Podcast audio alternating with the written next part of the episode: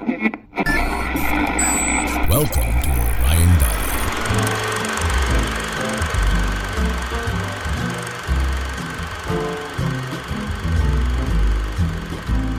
Hello, film listeners. I'm Josh Wall, and frankly, I love movies.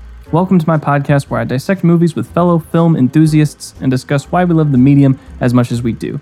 We're back with our mini series from stage to screen, where we study film adaptations of Broadway musicals and prove once and for all that film and theater can work together in harmony. My old friend Alex Kosick joins us today to discuss the highs and the lows of the Sondheim fairy tale classic, Into the Woods.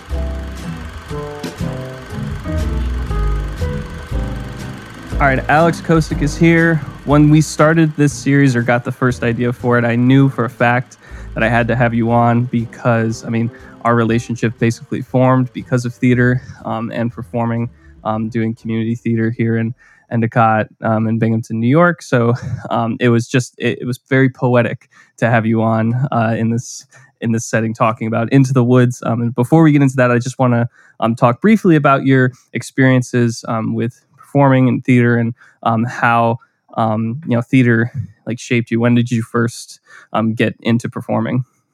Oh yeah. Um, well, like you said, we've been doing theater since we were little, and I started doing theater at EPAC, just like you did. Is that what you yeah. started? Mm-hmm. Yeah. So I started at EPAC. I was nine years old, um, and we did. Oh gosh, we did like a stomp. Like Yes, have y'all seen I- the movie Stomp, where Yeah. they like make the sounds with like various like, garbage cans and stuff. Mhm. We did like a, a production of that at EPAC, and that was my first introduction to the stage. And I'm gonna be completely honest. I had no idea that I completely forgot that you had done that, and so Oh, yeah. now it's like, wow, my mind. is that was the first blown. one. I was Mhm. dying to. I had to. My mom knew I had to get on stage. My dad knew I had to get on stage. They were dying to get me on stage, and then that was the first production, which was like definitely not what I was expecting. But it is where I met Drew Sprague, my best Mhm. friend of 14 years, and yeah, my whole life kind of changed with that little tiny stomp performance. Noise, it was called. Noise, yes. No copywriting here. Yeah, that's right. How can how can he get even more obnoxious? Your parents said this kid is not doing enough trash can banging. We got to get Yeah. more trash can banging in his life immediately. I didn't even get a trash can. They just gave me like a mug and a spoon to bang. Like I was like, Yeah. what is this? like the little I didn't- balloon number where you'd squeak it and stuff. Yeah. Oh, it was Oh it was my a good time. It was exactly Oh. what all of their parents wanted um, their children to be doing on stage, making more Yes. noise than they did at home. yeah. But it was fun. hmm Yeah. yeah. Sure. So I did theater um, at EPAC until I was like 15, 16. Then I did a mix of the high school musicals and I did um, BU, the summer program. Mm-hmm. And then I did some shows in college and I just did a show in New York City. So that was cool. Wow. Yeah. So it seems like you've been around or like been immersed in the theater world for like as long as you can remember. Yeah, it's the only world I know, which is great. yeah. What, well, what is it that do you feel that um, keeps you coming back? Like, was there ever a moment where you're like, oh, maybe theater isn't for me, but I still like performing in some capacity? Like, would, but what keeps you coming back to like um, theater itself? Do you think? Well, I think in terms of maybe the art form, I definitely click most with the music aspect of it. And it's always been about the music for me. I just love to sing and I love to emote and share myself through songs. So, like, definitely the music aspect of everything. But, um, you know, the theater community is something that is so special because it is such like a niche little interest that I feel like a lot of kids have. And it's something that really can bond you all together, regardless of what you have in common and it's just such an accepting community. Like I remember growing up being at EPAC and seeing all of the different kinds of people around me and really learning what it meant to be compassionate for others who aren't like you. Cause that's those theater people are the crazies, you know, they're the fun ones, the ones who show you all the nooks and crannies of the world that you'd never known before. That's why you keep going back. The people are fun. Oh yeah, for sure. And we we've talked about it on the series before about uh like theater is as an art form definitely like like it, it's it has the power of getting people attracted to it when they're very young like us as know, prime examples. And um, there's a lot of opportunities in like community theater but it's like great life experience of just you know meeting other people from different walks of life and like coming together to uh, just to for this one production and do something that's meaningful. And you know, as much as maybe the productions weren't as you know good as others, you still have like the memories and you still learn. Um, Absolutely. like a lot about who you are as um, as a performer. And were there shows that you flocked to like automatically when you were uh, young? What were some of the standouts for you and why? Oh gosh. I mean, I liked I mean when you're little, you like it's like seeing something shiny in a pile. You like the big uh sparkly musicals, the big budget spectacle ones. So of course I was in that little Wicked group of kids that loved Wicked. I wanted to go see anything on Broadway that had just like lots of color and light. So like Wonderland and Legally Blonde and all of these fun, upbeat, happy ones. But then, of course, as you get older and you start to see more of the world, then you get to start getting into the cool, darker parts of theater, which are the ones that are more special to me now, obviously. Mhm. so like what has how has that changed for you? What is the um, what are the dark special productions like? What is it that you go to theater now for, as opposed to when you used to? We've talked about that um, a little bit before. As like Broadway has become so sensationalized now and commercialized that it um it almost like is a little diff- difficult at times to find that like really special piece of theater that is really like um out there and trying to say something. Is Yeah. um so like why how has that changed for you? Yeah, for sure. I mean, I'm like I said before, I'm totally like totally grasped by music. So as soon as I hear a sound, something sonically in a musical that I haven't heard in another one, I already know I'm getting a brand new story because it's through a completely new lens. Like you can tell lots of different stories with the same styles of music, but once you start to like find a completely unique sound, that shows me right there that you have a completely different world than any of these other musicals. And then it's just kind of like, ooh, let's watch these um, situations that could occur in any musical occur in this world and see how this composer or this playwright decides to break it down. So, like, it wasn't until I got into my teens that I fell in love with Light in the Piazza because of its crazy score. And that's when I really started to dive into Sondheim. And you and I have talked about how much I love Sunday in the Park with George, how much I do love Into the Woods, how much um, how I used to not understand and like company, but now I think you can just swim in that score for hours and find all of the nuances and stuff with that. So it's really fun to find these new musicals that are pushing the boundaries. Other ones like uh, Natasha Pierre and The Great Comet or um, Hadestown. So Mhm. cool.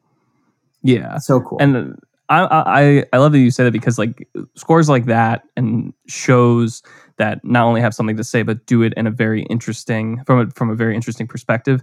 There's always more things to find the more times you go back to them. So like mm-hmm. when I first listened to because I honestly, I'm gonna be completely honest, I used to not like Sondheim even for, for very for a very long time until just a few years ago.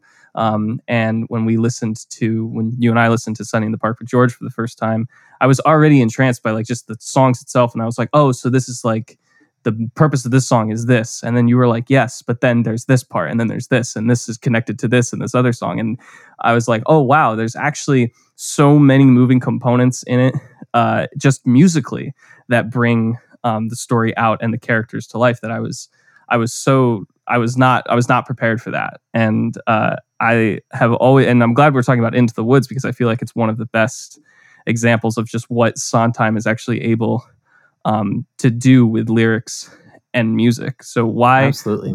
why did you pick um, Into the Woods? What's your relationship with that show?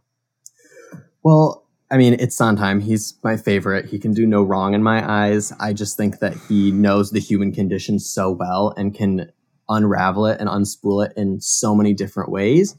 And of course, Into the Woods is like, is it the only Sondheim movie? Is it the only one? Um, uh, no, there's Sweeney Todd. There's Sweeney Todd too. Yeah. Uh, I have Yeah. a list here. yeah. Was, Pull up the uh, list. So there's West Side Story. There's Nah. Gypsy. A funny thing happened on the way to the I've forum. never seen that movie. A. Little Night Music, Sweeney Todd, Into the Woods, and then the new West Side Story. Okay. Yeah, there are a lot. this. There are a few, yeah. There are. I feel like this. yeah. I feel like this one um, sticks out more, mainly just because it's it's Disney. It's more recent. It was a really, um, it was a really big deal, and like he is kind of at the forefront of this show. Um, the score is the one thing that is connecting everything more so um, than just the story, and you could tell that like this this story almost didn't seem like it could work unless Sondheim penned it. in a way Absolutely. because of the because of the energy and the characters and the way that everything's connected.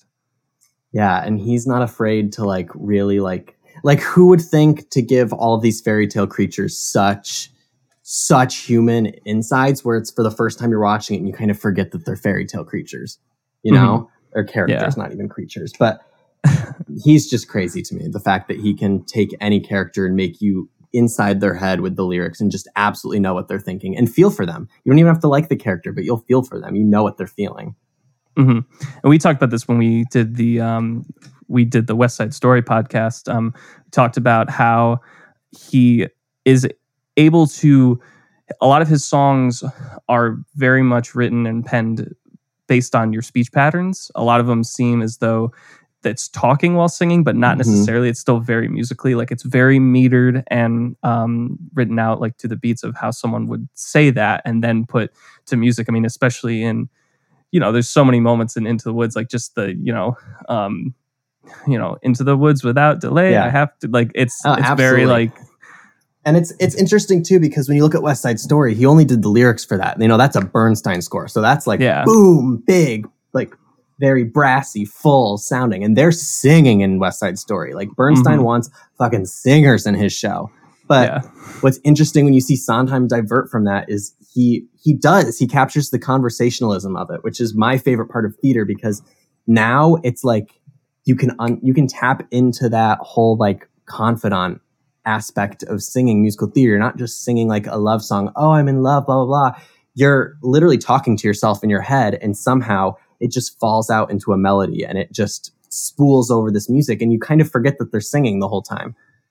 Hmm Yeah, and they they managed to in in the film they managed to work in in the show a lot of dialogue in between, but it it is it melds so well together. Like it's not jarring when they switch from singing to speaking. Like it actually um just because of how you know Sondheim you know works with words and it, it's fun to like there's a there's a great documentary called Six by Sondheim on HBO that examines Yes. six of his individual songs from various shows.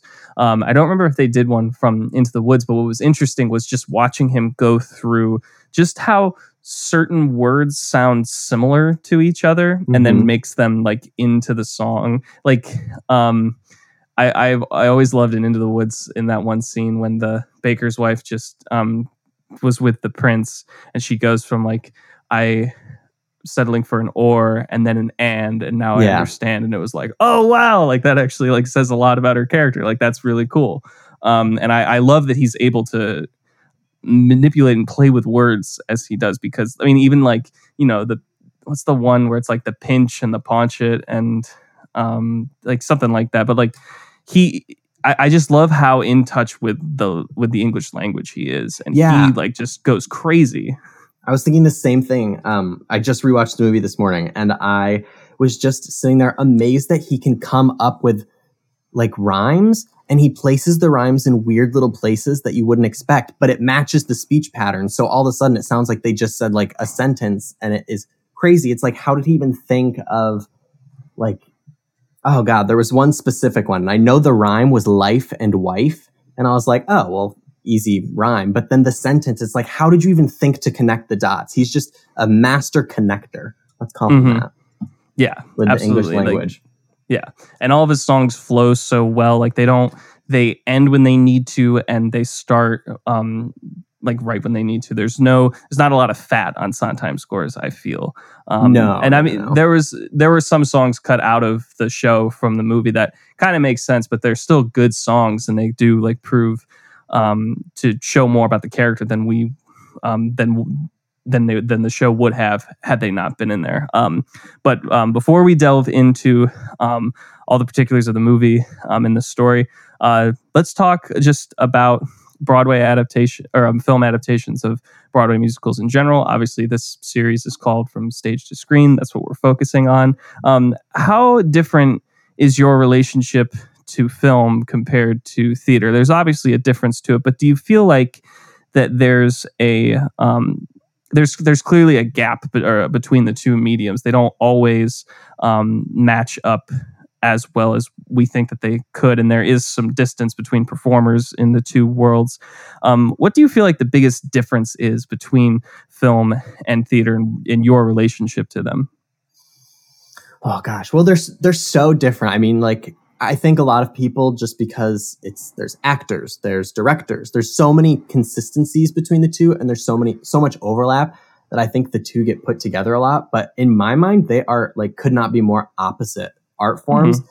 because of the way that you experience them. In theater, you're in the space, you can feel their energy. You're with other people, you're enjoying it. I mean, in a movie, you can also be enjoying it with other people in a movie theater, but in the theater, you're you're cramped, you're it's a packed house, there's that energy, that excitement. And also, as the audience goer, you are with this piece of art for two hours, and that's all that you get with it. You get those two hours to sit and be totally enveloped in your senses in that show, and you have to pick what you want to focus on.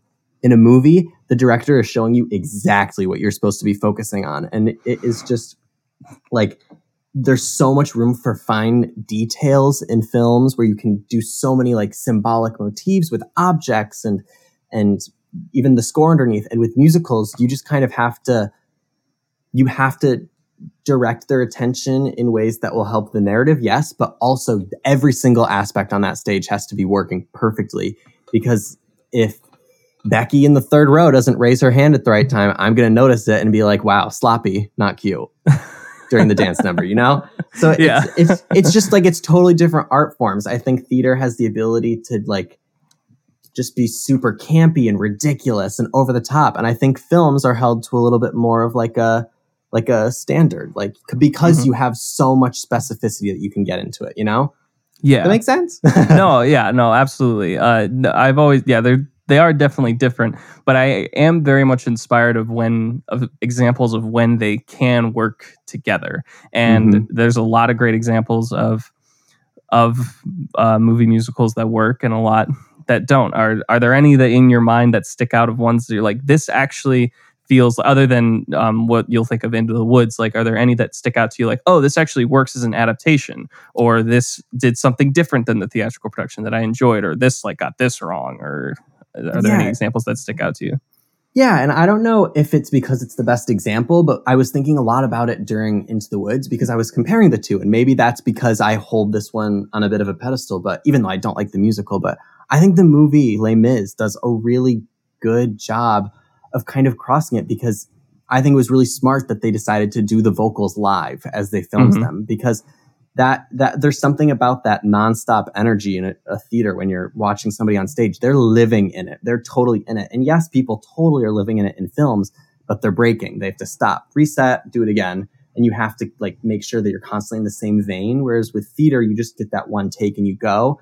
And that's what I really liked about the Les Mis live singing because it felt like, oh, the vocals are actually really match. Like I can hear Anne Hathaway sounding ugly crying while she's singing, and I can see that she's ugly crying while she's singing. Yeah, you know. mm-hmm. And so I think that is a really, really well done uh, movie. It's not my favorite because I don't like, like Love Les Mis, but what is there another one? Hot take. Hairspray was a great one for our generation. Yes, I. Oh my god, that that was a generation definer for sure. We were losing our mm. minds when that was coming out, right? Yeah. Even High School mm-hmm. Musical. Yeah. You know? Like those Absolutely. were I mean Hairspray was a stage show first, yes, but I think that was a great adaptation, but High School Musical was made for the screen. And that mm-hmm. was like that was pretty groundbreaking for all of us because I think that inspired so many kids to do theater. It made me want to do it. Mm-hmm. No, yeah, absolutely. And that, I mean, High School Musical came out when I was starting to do more yeah. theater. So that was actually like, oh, this is something that is more celebrated than I expected. And the Hairspray movie was like my favorite because I actually think that's one of the few uh, examples of that the the movie is actually better than the stage production. And I love Hairspray the show, don't get me wrong, but that movie is just done with so much energy and like light that I just love it. Like it's so mm-hmm. happy and bright and gets the message across really, really well. Um, but yeah, no, the Les Mis live singing is uh, is a really good. That was a very crucial choice that they had to make, and and it's always difficult when adapting, um, you know, theater to film because of like you said, it's so immersive theater, and they're mm-hmm. um, like there are no barriers necessarily. You're you're just there with them at all times especially if the production in and of itself is like an immersive kind of feel to it like around or or what have you. Um but in film you know there's the what you see is the one that's the one product. Like theater has Right. so many other versions that um that can come out uh, every single night. Um but i love how I, I always found it interesting how a director or you know filmmakers in general handled pe characters singing on screen because you know we're not really used to um, seeing that in terms as film film goers where it's a little harder to sell that characters are going to be singing on on stage or on screen given the specific circumstances Totally. And uh, one thing that I learned while I was in London and we were doing um, a theater class is I, and she like was dying to get us to just say this one sentence the first class. What does theater do? What does it do? Like there's an action that you in the theater have to do in order to get on board.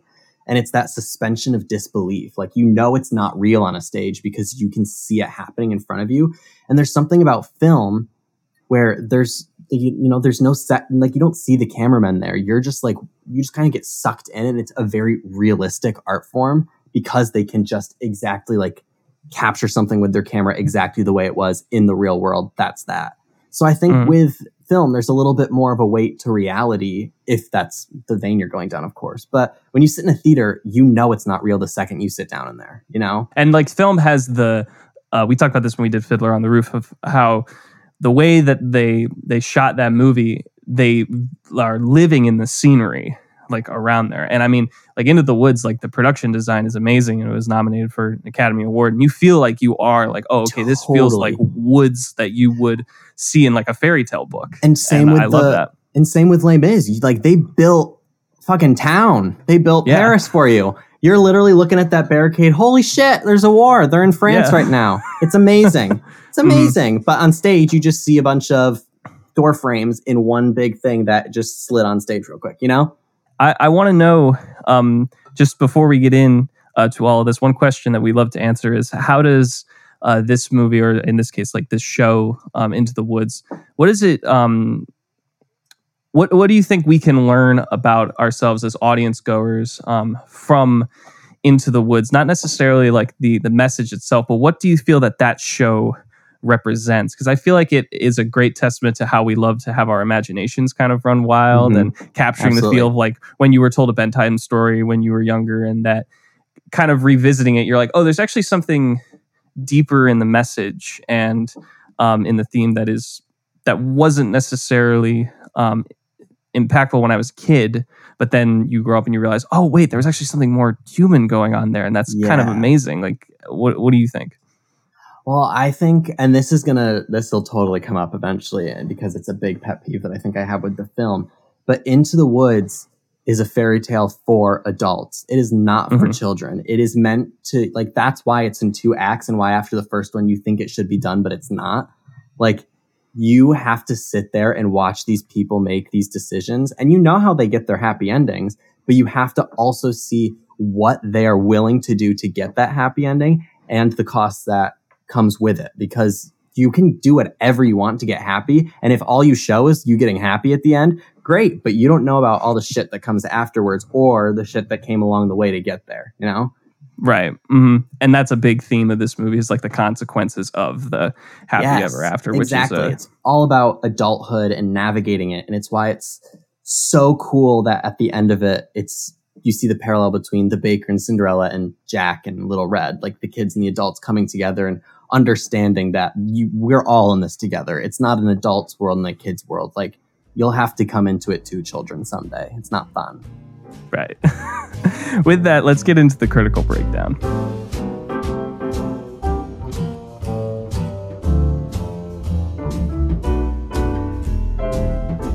Let's get into the nitty and the gritty of this of this Mm. movie. I got a lot to say. Me Um, too. let's well let's first start you uh, when you messaged me this morning about when you were watching this the first thing you said is god i love this music so much and i couldn't agree more and just uh, it, not only with the film and the the show itself like the the music is just dynamite. Like we've already talked about. Each song is just like it sucks you in because of how different it is. Like there's not many scores like this and songs that you can necessarily compare to in terms of melody and um, uh, you know musical technique, but they hit the all the the checklist the, the checklist of what a musical should do in its first act, like the I Wish song. Like the opening is such a banger. It's so Mhm. good. Like I I love it and how all of the characters start to come out like all at once and you understand what they have to do and where they're supposed to be going in 10 minutes. Oh god, the score is so good, and it's not everybody's cup of tea, which I totally appreciate. Um, Mhm. Last summer, I worked at the Hangar Theater, and they did Into the Woods, and of course, I loved the show. So I was happy to be in the box office every night, listening to the show as it went along, and getting people's feedback. And usually, half of it is this is the best score that I've ever heard in my life, or other people are like. God, it's so fucking repetitive. Which, like, I can totally understand why people would get annoyed with that, but it just it's there's something about the way that he can repeat melodies over and over again. And like like we said, you can always find something new in it. And it's the fact that if you keep the same music going and going with new words on top, you find the new layers and the meanings within the words because the music's already going to affect your perception of what the tone of what they're saying is, kind of.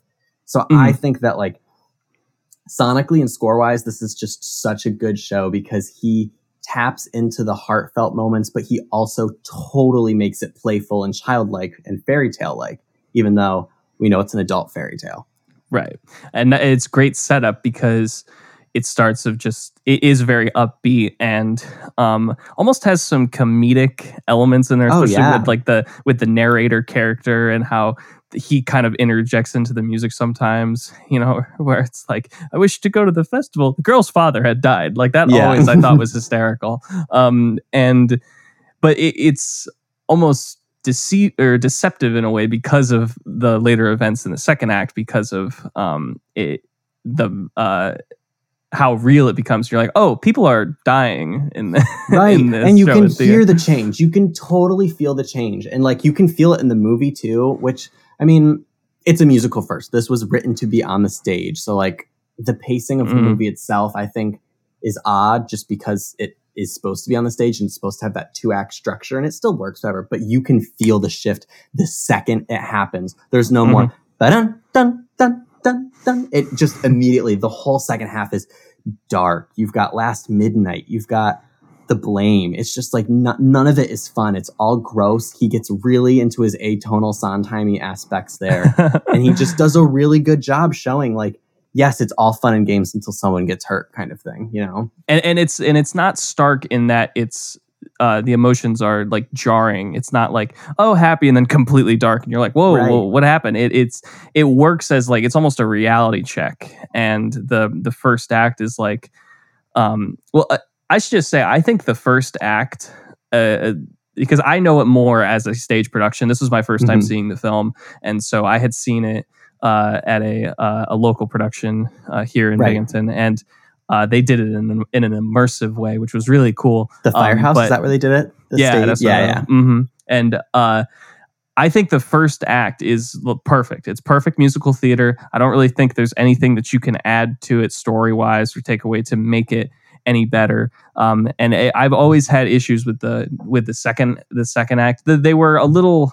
Um, I, I've taken them back since watching the film because I kind of understand what they're um, going Mhm. for a little bit better. Um, but that first act is just like it's so It's tight. tight. Yeah, it's, It's just an so hour and a half. Just an hour and a half of them be like, okay, I got to get this, this, and this, and then we Mhm. go here, and then we go here, and then we go here, and it's fast and it's awesome. Like I love it. Absolutely. And I think that's the whole point too, is because like it is, it's that crisp fairy tale. You're like, ooh, yes, this is fun. But um, bum, bum, we're on the journey. Mhm. You know, it only really gets dark in the first half with um the wolf.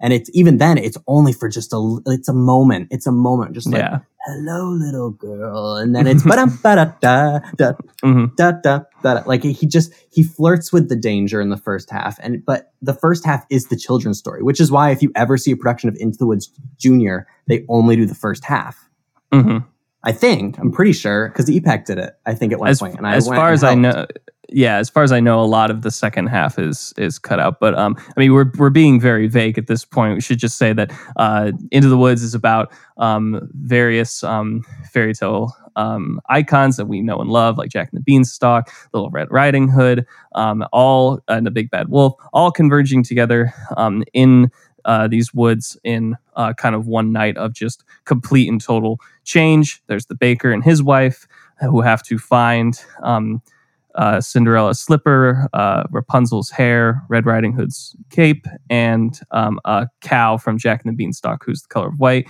if they want to reverse a curse that has been put on their house by a witch uh, to have a child. And that's like the basic like premise of the overall um, of the overall story. Like that's just how it gets into um, the first act. And I think what's commendable about this movie, um, at least one of the biggest things I can say is they got the casting. Um, I would say at least like ninety percent right. Like I think I everyone exactly. The casting Yeah. is spot on in this movie, pretty much. I'd say like there are things here and there that could be altered, whatever, but the casting is pretty damn good for the movie. yeah, like I. And I mean, you did you end up watching the the Broadway um, version before this? No, I've seen that so many times. I don't need to watch that again. I know, I know that one up and down. Yeah and i've seen the yeah the bernadette peters like vhs like taping is is amazing. Uh and uh, that's kind of the challenge of adapting this musical is that those performances are so iconic at this point like are so attached to the sound of the show with how bright jack's voice is and how Mhm. just completely like comical but also very deeply hurt Be- bernadette peters is um as the witch. She's incredible. So any actor in that sense is going to have issues kind of coming to that because of how iconic. But I mean, Meryl Streep, Emily Blunt, James Corden. Uh, I can't remember the actress who plays Red Riding Hood, but Lilla all of them. Yes, Lilla Crawford. She all all four of them did an act like really good job like um adapting their characters because it's it's you know some things get lost like in terms of like film acting is a little bit more subdued than it could be and Meryl Streep could have gone completely over the top Mhm. and just you know just crazy as Meryl can go but she's actually like instantly very um like a very interesting character and you're like oh I want to know like what what exactly is she doing and where is she coming from Yes. And you know, and oddly enough, Meryl Streep was one of the few casting choices. Like after seeing it, I still think she can do no wrong. I love her. But I wonder, it's just it's so different than what Mhm. Bernadette does. And I'm like, you I don't even want to compare the two because they're completely different takes on it. But there's something about Meryl's portrayal that fits the film version but it doesn't fit the witch for me for some reason. I don't know what it is, and I think it's the Mm. whole like the whole stickiness of the fact that this isn't a real fairy tale. Like we're just playing along and we're going and because of the stage, it's so farcical. Bernadette literally cannot be taking herself any less seriously on that stage Yeah. as the villain, you know. But w- Yeah. when you translate it to film, like we have that has to be a believable bad guy or bad girl, whatever. And she just like I don't know. It's it just feels very creature. I don't know. It's very creature like. It's just a totally Mhm. different take, and it. I love it. I love. I mean, she shines in the moments when she's with her daughter Rapunzel because that's where you Mhm. see the humanity in the character, and especially when she gets beautiful at the end. I'm like, there we go. That's the stickiness. The woman who doesn't give a shit. But there's something about her as the creepy witch where I'm like, it's a little too like animally or like bestial. Whereas Bernadette is just like an, a grouchy old woman who's like, "Of course you have no bread." yeah She like channels that like Brooklyn Jew. yeah. what are you doing like Yeah. um, well, I think a lot of that has to do with with, with two things. One, th- the way that they did the ending, which is one of my bigger issues with um, with the movie. I I remember the we're jumping ahead quite a bit, but like it's important to talk about Meryl's performance. But the way that they do the ending of the film, because I remember the ending of the of the the, the the theatrical production being so impactful like the way they did it in this local production i saw because it was so immersive they have the witch singing her final song at the end like almost as a solo and then Yeah. the other players like surround her in the center just listening to her and that was like super impactful for me because i was like oh she's actually like the narrator more so than the actual narrator was Absolutely. And- uh is really hammering home like the defeat that she feels almost and it was very Mhm. humanizing and i and i love that and also the the idea that like not it's not going to have the happiest of endings and she cemented that and that you're just Oh, yeah. focusing on every word that she's saying whereas in the film we end on James Corden telling the story of you know his his wife to his um to his child while we zoom out and just we see the woods and everyone is singing in unison right, and, and then it's like voiceover. starting it just over again, kind of thing. yeah, and it just and it, it, it felt very Disney to me, very abrupt. and yeah. it- Well, I think one thing that they sh- they and I I love the fact that you said that the witch is kind of like the narrator because the witch is the focal point of the musical for a reason is that like she's the immortal one. She's the only one there that's not like totally human, which is why she sings I'm not good, I'm not bad, I'm I'm just right. I'm the witch. You're the world. Like she know like we you're watching all these people go after what they want and she wants something too, but she's just gonna go get it and it doesn't matter as long as she gets what she wants she's done and she's like "Th- kill the kid i don't care you know it's not it's not as much of a dilemma for her because she doesn't have that morality whereas you watch all of these other human characters absolutely tearing themselves apart to get what they want Mhm. and and for her it doesn't matter. And that's why i think it's such an interesting point to have her come back at the end and sing children will listen. It's like i like you see her own relationship with a child and what she would do with the child protect it from the world like really but also make sure it knows what's going on in the world. And so it's Mhm. telling that she would sing it at the end to everyone being like careful the things you say children will listen. And the movie just kind of they like, killed her. She doesn't die. Yeah. Like she just Yeah. kind of sinks into that tar pit you're like did she die what? i don't Yeah. know and then he tells the story to the kids and it's a cute ending but it's not the same as everybody standing on that stage with the witch being like careful the things you say children will listen like there's a reason that these stories were created to give these lessons but you're not telling them about the repercussions that come along with it you Right. know Yeah. I mean, that's, yeah. And that is the point of the show. It is almost a revisionist history on all of the fairy tales that we were told as kids. Um, and, you know, and it is a, it, it's a cautionary tale in that, which Mhm. you don't necessarily expect from this genre, which is the brilliant thing about the show. And, and then they had to Disneyify it and just kind of end Ugh. with the hap- with the happier ending. And I understand that this what's and this is kind of one of the flaws of just adapting it the way that they did is because like we said it's a fairy tale for adults and this movie was definitely marketed more so towards um more so towards children and I a younger audience Yeah, I couldn't agree more. I that was like, and that's where I was gonna get. I have it like circled on the top of my little notes. Why did Disney make this movie? Like, I understand the budget value, and like, it's gorgeous. It's gorgeous to watch. Like, if that's Yeah. what we needed because of Disney, like, fine, so be it.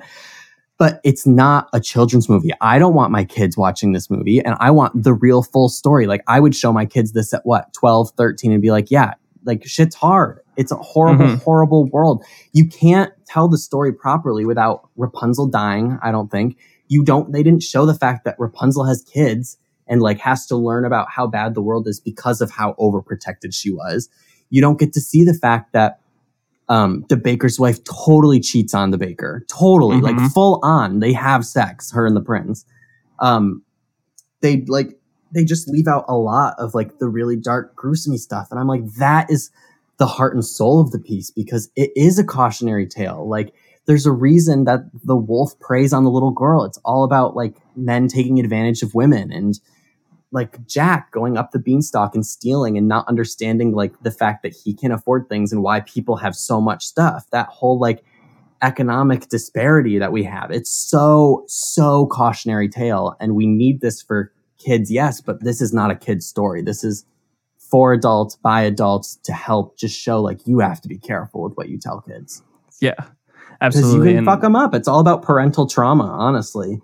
Yeah, and the that is that, that's why I feel that the most interesting aspect of the of the show itself is the baker and the baker's wife because they are wanting to be parents and that's their biggest you know goal in life is to And then at be the end, he doesn't even want him. yeah literally He doesn't. uh he's Mhm. so scared of that he's going to ruin this kid's life now that he's on his own but that's the you know that's the point we just have to be careful what we tell our kids you can't overwhelm them but you also have to just show them this is the world we live in you know it's Mhm. not cute but we're all doing it together we're all in it together no one's alone Right. Haha. Exactly.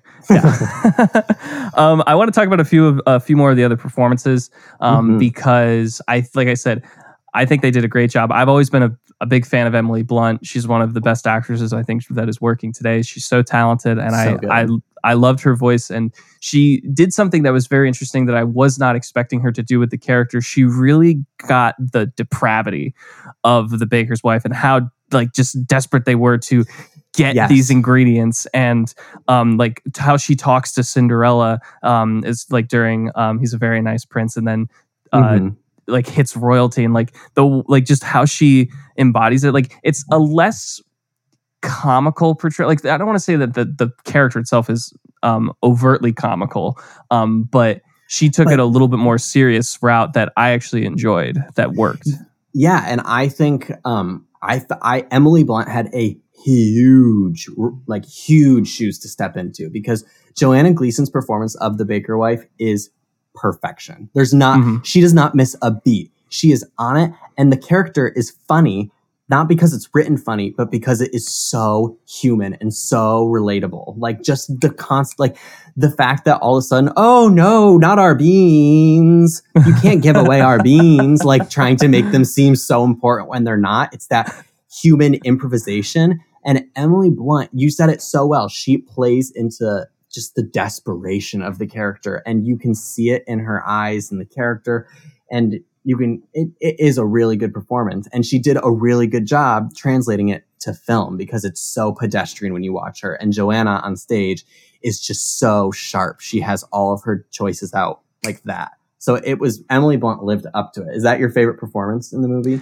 I would say so. Yeah, I think it's just another part of it. It just confirms how she continues to be one of the great actresses that we have today, and also just the idea of her like how how wide her range is as Mhm. an actress because she has so many different movies. Like Right. she can. I mean, like her, like- her big one is Devil Wears Prada. Come Mhm. on, like like that is so different from the Baker's Wife already. Right. And even being in something like Looper, which is a science fiction, like little action movie, Mm-hmm. that's, and then go to Into the Woods and then do like Sicario, which is like a really di- uh, deep, dark um, drug movie. Yeah, She is just one of the best. And she's I, yummy. and yeah.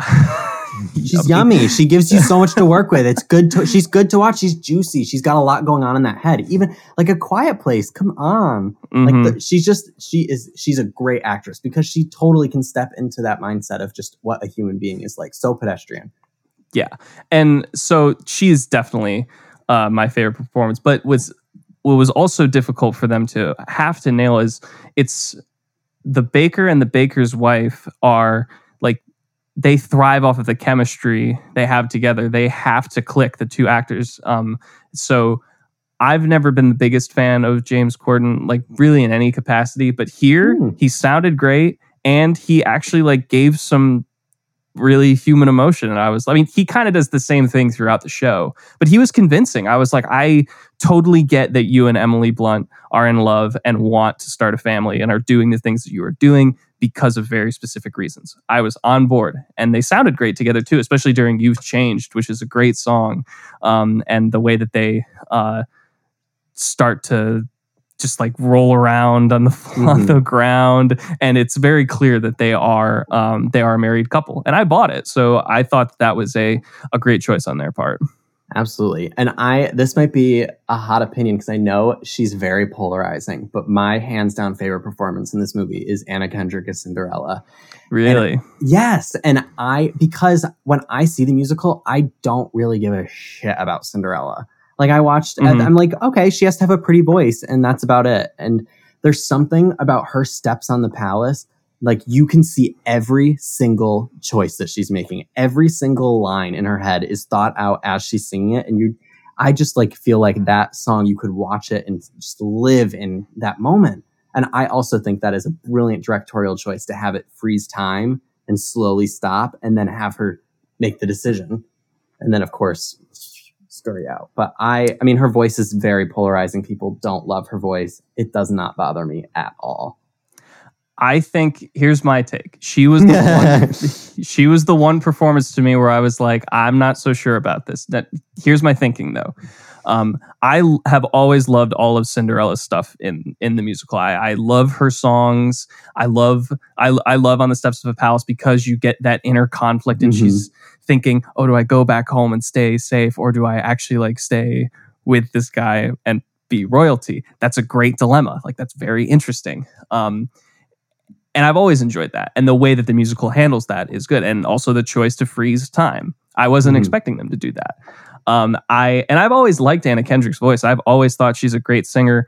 She just felt out of place to me at some points. Everyone else's Really? voice feels, yeah, I don't know. It just everyone else's voice I felt like really fit the part. Didn't sound as poppy necessarily, but I think it's just because I've always envisioned or like just heard her voice as more poppy than anything else. Sure. With like Pitch Perfect or Last Five Years. Um, I mean, which is a very different character, Right. but I've just always heard it, like heard her voice as such. So hearing her do Sondheim was a little different. Maybe that would change with rewatch, but that she was the one for me where I was just like, "Ah, I don't really know. It wasn't. It wasn't really doing it for me. Hmm, that's that's totally fair, and I think I think it's also it's I mean it's a huge jump. That is not a Cinderella that you would ever see on a stage. Really, Mm-mm. it's very. I mean, because Cinderella's legit. I mean, I would actually love to see Jessie Mueller's performance when they did it in the park a while ago, because I bet yeah. that would be like a nice bridged middle between like the legit Cinderella we know from the Broadway one and also the very, as you say, poppy Anna Kendrick. I mean, her voice is inherently poppy. That's literally her character name in um, Trolls. But but like I don't. There's something about I just think her acting it brings such a new. Le- and I'm I also have the unpopular opinion. I love her in Last Five Years, which a lot of people don't because I just oh, I, I think she's awesome in that. I just think her acting is so relatable and I just know exactly what she's going through and it feels like she's absolutely living in it. It's like like the way she reacts to weird things happening and just like not understanding why this woman needs her shoe. She's literally like, Yeah. "Well, uh, that makes no sense. That makes no sense.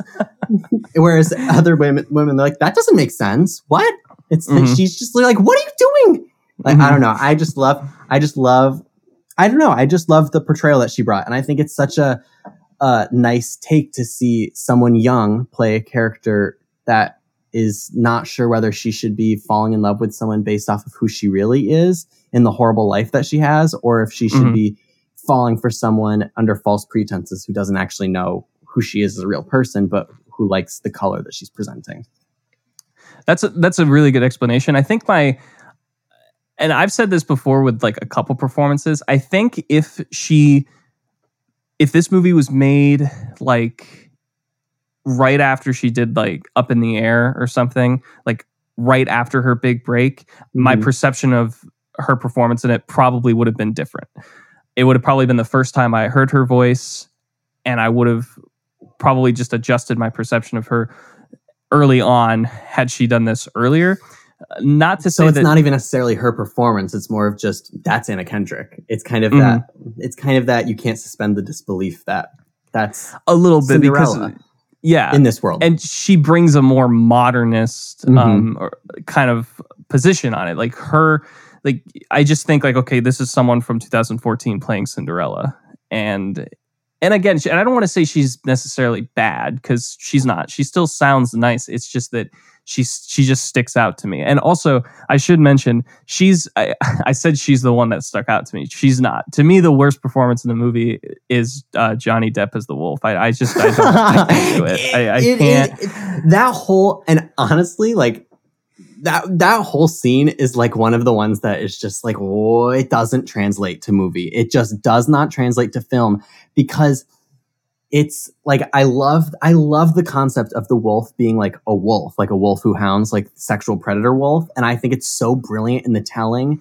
Mhm. in the musical, but like you can't. It's you, like the costume looks ridiculous. He just Mhm. you're, you're like this is Johnny Depp. It's just very melodramatic. And then what is the visuals of them pulling her out of the stomach or like her going down the throat? Like it's so weird and like so out of place for the rest of the movie because the rest of the movie feels very realistic and it's fairy tale portrayal, you know? And this is the one moment you're like, what?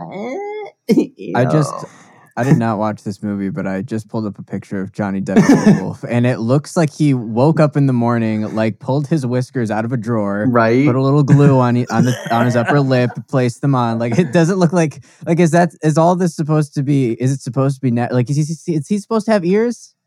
Yeah, like well, the Like funny are those his real ears or are those hat ears? I don't Like, know. what- That's the thing. on? The bad, the part about it that's so funny is in the stage adaptation, the wolf is played by the prince, so you get to see that like duality that Oh. the prince is also the wolf. I mean, they're not actually the same Mhm. character, but they're played by the same person, and it's so funny and grotesque because in the original, the costumes are very hypersexualized. Like all of the men have like the fly that you would have back then where you'd unbutton both and it would just be like a hole in your pants like it's huge on all the men. So it looks like they have big junk. And like the wolf is no exception. And he just has like these weird creepy lips. And it's this really grotesque wolf costume. And you're like haha mm. fun theater there's a wolf on stage. But in the movie like i'm almost wondering if like they should have just like i don't know. It just doesn't really translate for me. Yeah, and I've always I, I've always thought that scene is extremely interesting, especially in the um, in the musical, just hmm because again, and it plays with um, um, another issue with the movie that I'll delve into in a second. That you have um, you can see him uh, tracking Little Red before the song starts. Like Mm-hmm. the way that they stage it, it's like okay, so the wolf's going to be over there when Red comes Right. on stage first, even before you hear like the mel- yeah. So you see him watching her, and she's totally get that- unaware for half the song. I totally forgot. And in the Yeah, movie, she's and- like, Yeah. and it was great for me because he was the, where I was sitting, he was right behind me. So Oh, it was cool. like like he was just right there. So it was like, oh shit, I didn't realize he was like there. And uh, it makes it it gives it uh it, it makes it just more creepy. Uh, here though, it's it's just weird. It's not I mean I don't know how to describe it because I get that Johnny Depp was supposed to be creepy in that, Mhm. but it's weird that it's just like that's just Johnny Depp and he's trying to talk to a little girl. Like it just felt weird in not the same weird that they were necessarily going for. I don't really know how to describe it or if that makes Yeah. sense, but and I also think it's- what you and also what you said about the later on when they show how Red and her grandmother were eaten, and then she falls down this like esophagus purple Weird. tube like this and then- psychedelic light up weird Mhm. tube. and then James Corden like opens through this slit in her stomach, like like Like, what? that's- the whole funny ass the the best part of the the stage part is when he literally goes and stabs the knife in and all of a sudden two fully grown women pop out of this this wolf and it's just You so are fu- trying to make me want to watch this movie. Oh, it's it's so good. Like, but like it's just so ridiculous, and when it's told on stage, and there's the realism of this movie that they really went with, and it works for almost all of it, but it leaves out those little tiny areas where it's not like that is supposed to be so farcical and so mm-hmm. ridiculous. And also, Yeah. like the fact that both the children, Jack and Little Red, are played by fully grown adults in the musical, and they are supposed to be because they're adult themes. Like, you know, like you're supposed to see yourself in them. It's not supposed to be like watching little kids be preyed upon because it's not about that. It's about the lessons you learn from it. And you kind of lose that when you watch little kids live it. But of course, I like it that in the film that they use little kids because it becomes more realistic, and that's the vein that they chose. yeah. And also, I the- looked up the pants, and I I don't like the pants. From the Broadway one, Pants? Don't like it. Yeah, the Broadway one. yeah, they're creepy, right? Mhm. Very disturbing. It's very dis- he's very disturbing, and she's creeped out. Like Mhm. like you said, Yeah. I totally forgot. She's totally unaware that he's there half the time um, in the show, and she, like once he she is aware, she's like, "Oh dear, how uneasy I Mhm. feel," and like super creeped out. I don't know. Mhm. I don't know. I But the yeah. same reaction. the one scene that they nailed in the movie that is just not it doesn't even hold a candle in the stage one is agony that is how you make those men look absolutely ridiculous and it is Mhm. hot it's so funny chris pine Yeah, is that's- so good in this movie hmm Yeah, he. That's one of my favorite songs in the show. I mean, that's one of the more iconic ones, uh, "Agony," because of you. It sets it up as like okay, they're actually lamenting about their love for Mhm. these these women, but then you're like, wait, these guys are idiots. They're like just ridiculous. And the idea, it's great visual comedy too that works in the because in the theater it's like okay, they're just standing next to each other and singing Right. about like, oh, you know nothing of madness till you're climbing her hair and ah, ah, ah, ah. and it's like, oh, okay, that's that's super funny that they're kind of just making fun of the people that they're saying that they love. But here it's there's something so ridiculous and absurd about two men singing that whilst just rolling around in a like a babbling brook somewhere in the woods. They just like, what is happening? I'm I love it. It's so Well, I- funny. yeah, and I think part of the reason it's so successful in the film is attributed to the reason that it's just so well written. Like, like just Sondheim and Lapine, their their their lyrics and their music together, and just the whole ridiculousness of the princes in general in the musical. Like they translated so well to screen because of the ridiculousness that you can get with the with the gorgeous wide shots of the rainfall or of the rain waterfall and of just like kicking through it and just being so full of themselves. And that's what's so brilliant about the princess is they're singing a love song about themselves. They're in love with themselves. They're so in love with the idea of going after these women that it causes them agony. And the sa- devastating part is that they cut the second they cut the reprise from the movie. And that is so important that you watch both of the men sing about how upset that they are that they can't get this woman, even though they're already married to someone else. And it's still not even the baker's wife. Cinderella's prince is with three women in the time in the show. Like that that's telling. And in the show, he in the movie he just kisses the baker's wife. Like, come Mhm. on. Come Yeah. on. He's going after way more than that. Yeah, for sure. And and there are I mean we should just get into the differences between the um between the stage and the uh, film adaptation. The there obviously were some songs that were cut and I Mhm. said in the beginning that some of them make sense. The the main one that I feel that makes a lot of sense um that they cut was um what's the it's the song that Jack sings to his cow like goodbye Milky White or something. I know Which- I I missed I, I missed that, but it's good to save time, not necessary. Yeah. And but some of the other ones like like Agony Reprise and Ever After, like one of the best Oh. songs in the show, and they don't have that there to end the first act. Are you Right? kidding me? That's ridiculous. Uh, Just It's because because of how literally it brings it all together and does set up this idea of oh like we are running out of time and Mhm. we have to go like the change is already implemented and you think okay where can they go after this and i get that again they cut for time they have the melody in the background of this of the score but that is such a crucial scene the end It of act one. If you're going to keep a song keep the act one finale. Like i feel like that's where it all comes together but they just cut to this parade when cinderella is getting married and it's you just i just feel like you lose some of that um And that's another thing with Disney. You have to cut it down to two hours if it's Disney because you can't have a Mm-hmm. three hour long Disney movie. But like, you need the full story. Like, people can whine and complain about how long Into the Woods is. I don't give a shit. You need to live through all of it. It has to be uncomfortable. The second act has to be uncomfortable. You have to be totally cringy in the theater because that's life. That's what you're supposed to sit with, you know? right And, and no, and- go ahead, go ahead. okay um what's cool about some of the scenes especially in act one and ever after is they have those little moments of each character coming on and divulging what they have learned to the audience so like when jack is like you know however big a bean can start it can be the start of a great adventure and every single person kind of does something like that Yeah. that works that works better in theater but it you understand that all of these characters. The reason that it's cool that it's just in this one location in the woods is because it's like this is the area of like great change in everyone's life Mhm. and everyone's going to learn something.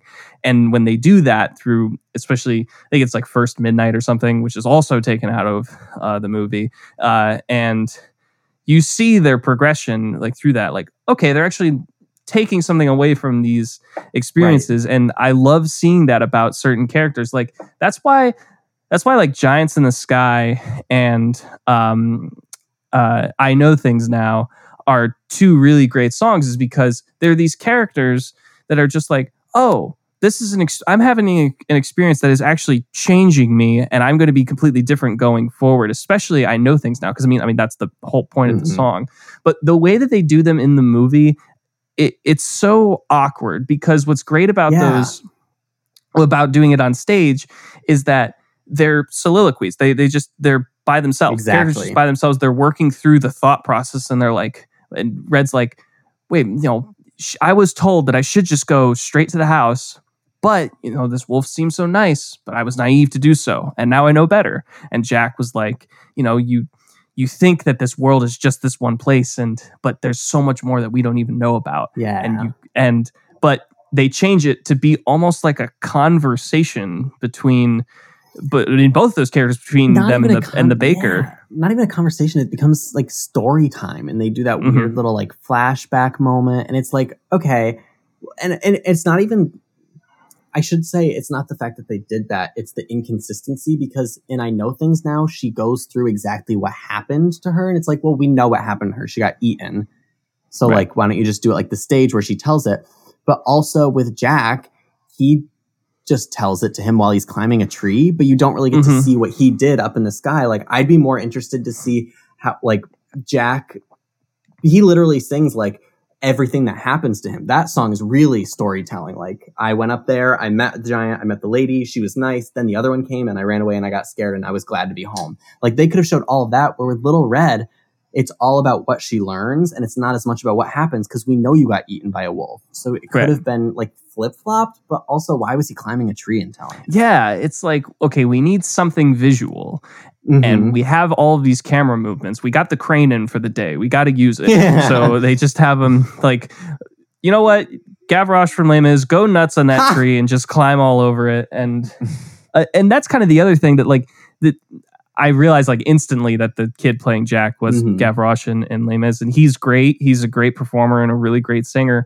But one of the great things about the the stage performance is that the I like when Jack is played by an adult because it makes Yeah. him seem more dopey. You're like, and it makes him I- super endearing, you Mhm. know, because he's Yes. like he like in the movie when he's played by a kid that young, like he doesn't seem stupid. He just seems like an adventurous little boy, and I love the Mhm. portrayal Tracey Ullman does of his mom because it feels like I feel like Jack's mom can get really, really, really shticky in the musical because she's Mm-hmm. so crazy, and but like she does a really good job of just being like, oh god, this boy's gonna be the death of me, but.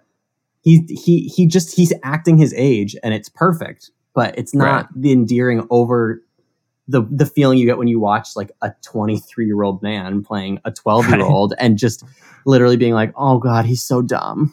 He's so Yeah. dumb. Because that's the whole that's the point of jack. He's so dumb hmm Yeah, and especially just right off the uh, right out of the gate when when he's like, "Milky White's my best friend," and the and his mom's like, "It's a it's a girl. Only girl cows can." yeah, no more So- than five pounds. He's like "It's so dumb. You're so dumb jack. It, it also makes more sense in the idea that if all of these um, of all of the performers are adults playing younger um, characters or at least most of them are Mhm. or some of them it gives us you know gives you the sense of like okay actually our parents are telling us these stories and and giving the sense of yeah that, that you said that um, things are things are shitty. You know things uh, life is hard. And Mhm. when it's told to us by adults even though they're playing you know younger kids it makes it uh it makes it more like rich. And i i really like that. That was a very stammered way to say that but it's i it, it's true. Like it, you know it makes sense Um, so you know we talked a lot about the first act. Let's talk about the second act real quick um, because there's there were a lot of um, interesting things in the way that they did the story just i- in general. Like i feel that the the pacing of the second act is not as good or as strong as, as the first act um, until until the very end. I like i said earlier i think the ending is is really strong. But here it almost turns into um, more of an adventure than I had originally thought that it was.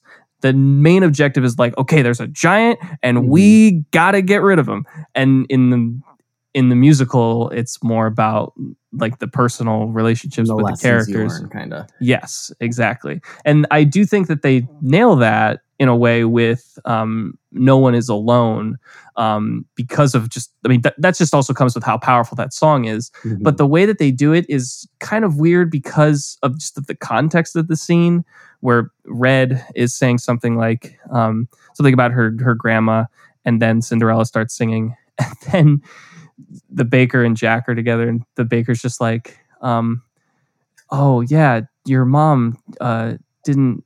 Your mom didn't make it. The steward, the steward pushed her, and she died." which also she's supposed to be a group like he's supposed to bam she's Yeah. dead like it's not like Mhm. a oh tell Jack no she's boom dead like Yeah. it's, it's not cute it's hard to swallow yeah, and the And movie like, actually, I, "Oh."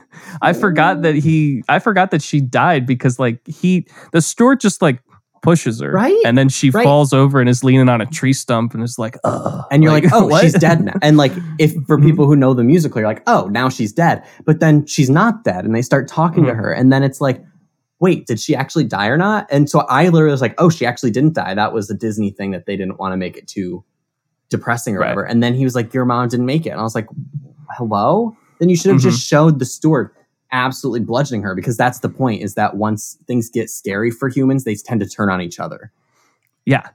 Which leads to some great comedic um, moments in the stage play when they literally feed the narrator to the giant, which is so funny. And you can't do that.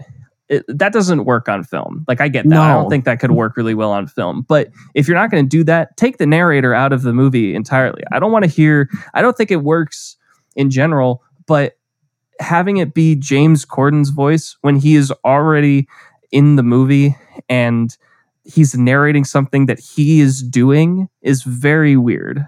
It, it didn't it didn't really I work for me.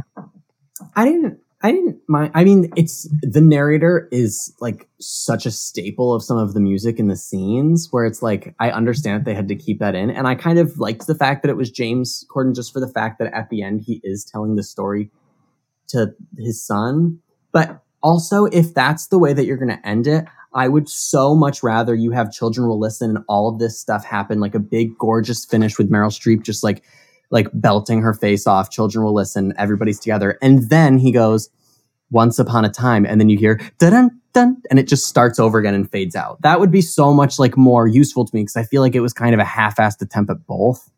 Mhm. I don't know. I don't know. I- no, I agree. It's like they there's a lot of loose ends yeah. in in in that aspect of it for sure. Um, and and also like you said, the way that they handle um the baker's wife being with Cinderella's prince just feels it's so much funnier in the stage musical. I mean, it's not necessarily uh, forward in being a humorous scene. It's almost just like a wait a minute, what is going on? And then you're like, oh, this again highlights the mistakes and the um eh, like the choices that people made yeah. and the but the problem with the movie i felt is that it was such a switch musically because the so cinderella's prince is there and they're singing about it and then he leaves and then she's like oh i understand all of this now and it happened like just so quickly and then the baker's wife dies in a really dumb way. And she just like was hanging onto a branch and then she wasn't anymore and then she's off screen. And it's like wait a minute did she fall? Did she get taken? Did she, like it was it was very it, it was it didn't really make sense. I think, I mean, I think honestly, the fact, I think the whole second half of the show, I mean, Sondheim does this thing with a lot of his shows. I mean, a lot of his shows. I'm just going to say he does this. It's the same with Sunday in the Park with George, but where the second act kind of turns you on your head and you're not expecting it to take the turn it does and you're kind of thwarted. And I think because the world changed so much during your 15 minute bathroom break, you're kind of like, whoa, I'm a little jarred now. And I don't know if I'm as invested now because it's not the same thing that I was rooting for at the beginning. Mhm. That it's also just like so dark in the musical, the second half, that it's like Disney. If you were going to do an adaptation, why did you even bother to do the second half of it? Because you can't do it the dark, dark justice it deserves in a movie at, like adaptation. Like I could feel they were getting really cinematic with the second half. You can even hear like they start underscoring the giant stuff, and I'm like, oh, this is the first time we're hearing music that's like really just like lush cinematic underscoring and not supposed to be sung to or anything. And it, it just like felt, I didn't feel like it quite knew what it was supposed to be just because it's like, is this a kids movie? Is it not? Mhm. I don't know. It almost felt like at times they were like, "Oh wait, this is also still a movie, and it has to Yeah. be a movie." And yeah, too. and I feel like that's when they decided it was like a movie. And I'm like, well, you're who are you making this for? Who is your audience? Because I even like read reviews like like if you go on Flixster, like critics loved it, but audiences did not like it. And Mhm. it's because like who were you making this for? Were you making this for Disney kids and their families, or were you making this for theater buffs? Because if you're making it for theater buffs, we would much prefer something that's along the lines of the original Broadway production, just really like dark and cinematic, and not like fairy tale magic wonder creature you know i don't know yeah. who's their well, audience I think I I got the impression that it was definitely more the Disney kid version because it comes out around Christmas time. 2014 was a big year for movies, especially obviously around Christmas time. It's a musical. It's got a lot of recognizable people, and even just you know having people like uh, Anna Kendrick and James Corden who have you know a lot of a lot of credit with that Mhm. demographic, then they're going to get the the lower um, audience age range in to see it, and just from so just from the marketing perspective, I think they were going for that. But especially in the first half, you see like they are at times trying to be as authentic to the the the, the fact that they literally just start the movie with Once Upon a Time and Mhm. then into I Wish is exactly how they do it on stage. Right. And that was like this is this feels authentic. Like th- there's a it's a little it's a little interesting how they how it transfers over, but it works, you know. And I felt like okay, maybe this is going to be a little bit more of a of a more faithful adaptation than just we have to do another movie musical. Oh, why don't we do Into the Woods? That's got fairy tales and like recognizable Mhm. characters, right? People will love that. Like that's not really what we're what you should go for. Yeah, and I think a lot of that can be attributed to the fact that it was directed by Rob Marshall, who's a big Broadway director. Like he Right. does both film and movie, and for film, he does the musicals. Like he does a lot of those musicals. So I think the fact that it was directed by somebody who has probably such a personal relationship to the musical was how come it did really. I mean, like we can say as much as we want about how it diverged and whatever, but it really is very true to the musical for the most part, other than what they had to cut. And I think Mhm. that made a lot of what critics liked about it and what musical people liked about it is because it is really truly an ad. It's like pretty cut and paste. They didn't really like add a lot, but they did take a lot out just for timing. So I think Right. I think it was just like how do we adapt this musical in a way that the people who know it will love it and also we can show it to kids. It's Disney, they want to make money. Right.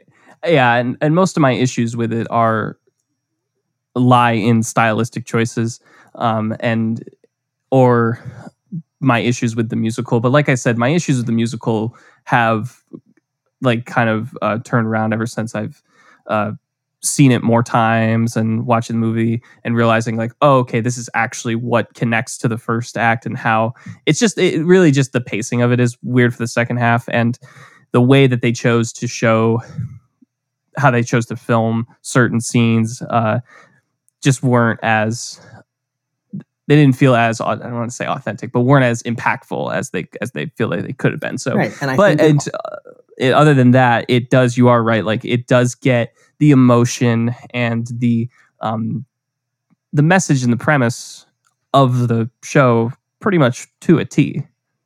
Yeah. Yeah. And I think it all just comes down to, to the fact that while they want to keep it true for all the theater fans, the, the things that they have to keep true are the things from the stage. And it was for stage, which is probably just why it doesn't translate as well in film. And why I think Les Mis does translate as well is because while it was for the stage, it's it's a, a hyper realistic musical. There's nothing that's not like unrealistic about it. Why don't we finish this off and move into analyze this?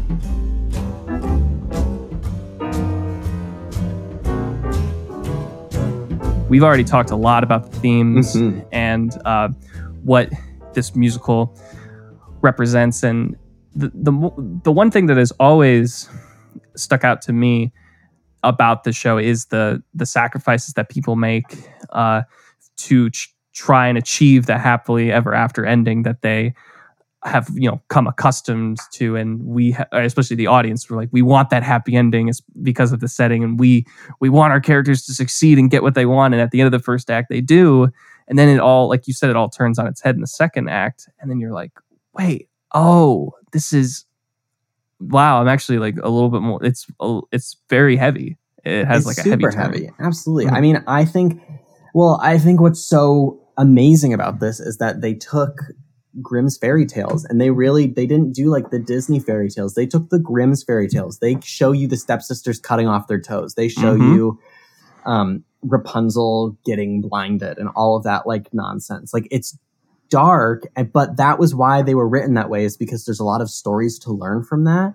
And I think what's so amazing is that by putting all of these fairy tale characters together, you can kind of see those stories happen. But the amazing, really cool thing is that you get these brand two brand new characters, the baker and the baker's wife, who are not from famous fairy tales, and they are just supposed to be human beings. And you see like all of these different characters kind of being archetypes. Like you see Cinderella being the girl who's willing to like literally I think of it as the Ariel character, the girl who's willing to give up anything to go after the guy or like portray herself as not real. You've got Jack who is just looking for a better life. He's just itching for some kind of financial security, something safe. But and then it's not until afterwards that he realizes he has his own whole world to explore. You've got Little Red who's a, a girl faced with predators, which grossly enough is still relevant today. Mm-hmm. And you just like you see how these two humans, the baker and the baker's wife, navigate all that. Specifically the baker, because even the baker's wife is going on her own little journey, which is really fascinating to see like what a woman can feel like when she gets that special attention placed on her. right It's just there's just so many lessons to learn. It's so cool. Yeah, and I I also really love in terms of Cinderella's storyline, and it's supposed to be kind of funny how she runs away from the castle like Mhm. three times. But you think about that, it's it's on a much higher scale because it's royalty and it's Cinderella, but she's so conflicted about what she's doing and is this the right guy for me? Is this the right life that i want to choose? And obviously we said that for her on the steps of the palace but that, that that feels kind of authentic and feels real that she would oh i actually do want this. Oh this is too much. Maybe not. No it is. No absolutely not and go back and forth between because that is a big decision and in big decisions like that it's very normal to feel conflicted and see both sides like this could be wonderful this could also be a really big mistake and uh and also just how everything comes together with no one is alone after all of this just a giant has ripped through the town and uh, people have, th- people go through a lot of stuff in this movie like Yeah. more than i had than i had remembered but you have to remember also and this is kind of the uh the more relevant idea is that you know no one is alone. We are all in this together. We're going to work work it out. We're going to figure um we're going to solve our problems together. And you know in this way in this world of this pandemic right now that is something that can speak volumes in that you may be going through something absolutely awful right now but we all are doing that to some degree and not to diminish your feelings but it's we are there for each other and Absolutely.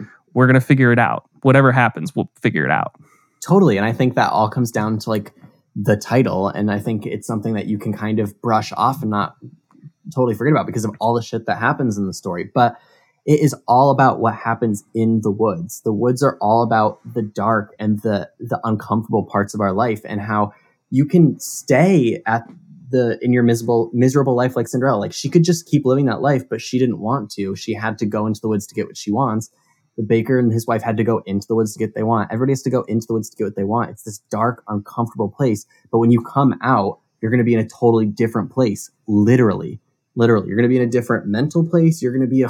You've learned so many new lessons, and I think that's the part of why the second act is so uncomfortable. Is I think now he's forcing you to go into the woods and really be like, that is where the change happens. It's always that yoga thing that I think of where it's like, can you sit in the uncomfortable? And I think a lot of us during this pandemic are forced to sit in the uncomfortable and kind of face what actually we should be changing about ourselves or what we need to change, what we want to change, and all the lessons that we'll learn as we're going through the woods. So well said. I love it. um, all right, let's let's finish it out and answer the big question: um, How does this show or movie add to our love of the respected mediums? Uh, I kind of want to answer it more in terms of theater, uh, but you can take it any however which way you want. How does Into the Woods for you add to your love of theater or um, or film? What is what is in this musical that you're like, this is why I love um, I love art and, and theater and film? Well, I think what I love so much about this show is the fact that it's it's something that people already kind of know. It's something that they're interested in, but it's a completely brand new piece of art. Like Sondheim is literally giving these well-known characters their own like human thoughts and what people during the time when it was released would be going through in their heads. And he created this sound that became so iconic. And it really is just like one of those great art forms where you get to see like the changes that people will go through. And I think it's so important that we keep having musicals and art like that because it's getting so spectacleized now and it's all about kind of how your senses can be stimulated and not really what feeds your brain. But with this musical and what I find with a lot of Sondheim's musicals is you can just, ex- it's so deep. You can just explore it. This show can be put on so many times and you'll always find something new about it. And that's what I just think is so special about musical theater is like it's you're always going to get a new form. It's one core piece of art but like that's just the nucleus and all of the rest of the cell is the production and all of the different ways you can take it. And i think the movie showed that yes you can adapt that in a certain way and like it's still always going to give you something from it. And i think as long as we have new musicals and new art like into the woods we'll constantly be questioning ourselves and what we do and the decisions we make and what we want out of life. And you don't really get that when you go see like Frozen on Broadway. Which is closed, so I should be respectful. I shouldn't, say, I shouldn't say Frozen. They just closed, and it's really sad. But like, like, um, like uh, Spider-Man: Turn Off the Dark. That's a good one. Yeah. Like, like mm. uh, we, we, can get that from a movie or like the circus. Give me something that's gonna make me like ugh, mouth water in the theater with like, yeah intellect. You know, it's yeah. so smart absolutely and that's one thing i do love about it too is that there are so many different things that you can find in revisiting it and i love when a, when a movie or um, really any any art form can do that and make me go back and and also see it from a different perspective when you're you know when you're one age and then when you're another age um, and I, I, love when uh, i love just the idea of this show that it's taking certain characters that have not been together in a singular work before, but we mm-hmm. know from individual works come together because they can all yeah. be, um, they can all admit like a certain message. Like they're all Grimm fairy tales and certain, um, it, eh, well, like seeing Jack and the Beanstalk and the Big Bad Wolf and Little no, Red Riding totally. Hood all in one movie it's is like, cool it's like that question. It's like if you could have dinner with five people from history, who would it be? It's like mm-hmm. what happens when they all interact with each other. And I think that is another great lesson that I didn't even thought about is think about all of the things that we learn just from the people we interact with. Like there's so many cross lessons going between all of the characters that you didn't get when you just got their single story by themselves. Yeah, and absolutely. No one is alone. Yeah. and and also just the that goes along with the other thing is just in movies or I think theater does this a little bit more um, successfully sometimes, but whenever a movie can take five different storylines and balance them in such a way that even though they have different aspects to them, they are still um, giving us pieces to the puzzle to put together to figure out the message and the overall mm-hmm. takeaway. And and it all has to do with how they're balanced. And for the most part, like the stories in Into the Woods are balanced. The only one that I think is a little out of balance is um, is Rapunzel's story. It kind of gets pushed to the sideline a little bit. Yeah. Um, but overall, like you can follow where everyone's going and how everyone interacts with one another because of the speed of the show itself and that, that again that has to do with just how uh, eccentric and just lovable the characters are when they interact with one another and again they're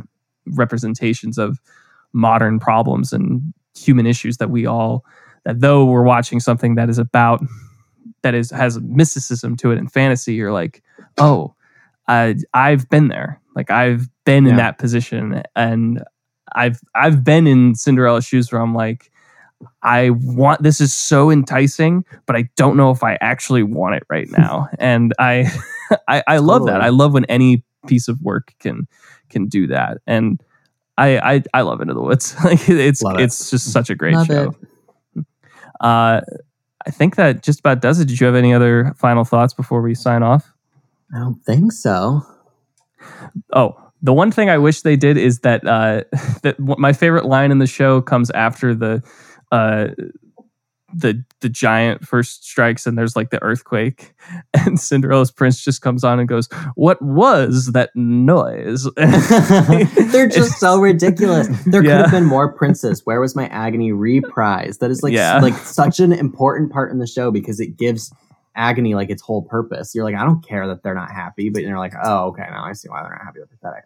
Also, one last quick, quick, quick, quick thing is um with the Rapunzel storyline, like she gets kind of brushed aside, I think, because it's all about the witch's importance and like what like that what what Rapunzel means to the witch, kind of. And one thing Yeah. that I was really sad is they wrote a brand new song for Meryl called "She'll Be Back" that Mhm. they ended up cutting from the film, and it was like bummer. Like we would have. Yeah. Loved, I watched it um after I watched the movie today because I'd never seen it or heard it before, and it's, it was cute. I don't know how much Mhm. it added, but I liked it. yeah, I definitely think that the Rapunzel storyline like gets its importance from the fact that it, the focus of it is with Meryl Streep and uh, her own inner tor- turmoil and her relationship with her daughter. But it it still feels it, the focus then shifts for a while to other stories, but it's still still great stuff. Of course, of course. Yeah. Thank you so much, Alex. Thanks for having me. This was so fun. I've been so busy. I just didn't know how I would cram you in with all my Mhm. busy, busy, busy time. Well, thanks for cramming us in. Of course, it was my honor.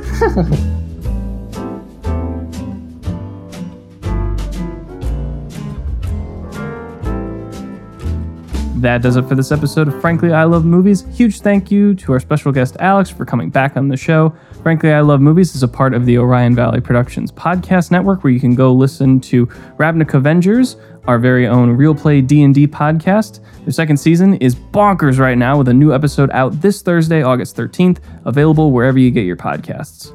If you'd like to follow us on social media, you can check us out on Facebook at Frankly I Love Movies, on Twitter at Frankly Podcast, and you can follow me on Instagram at JoshValJosh21 for more exciting updates on what's going on in my life.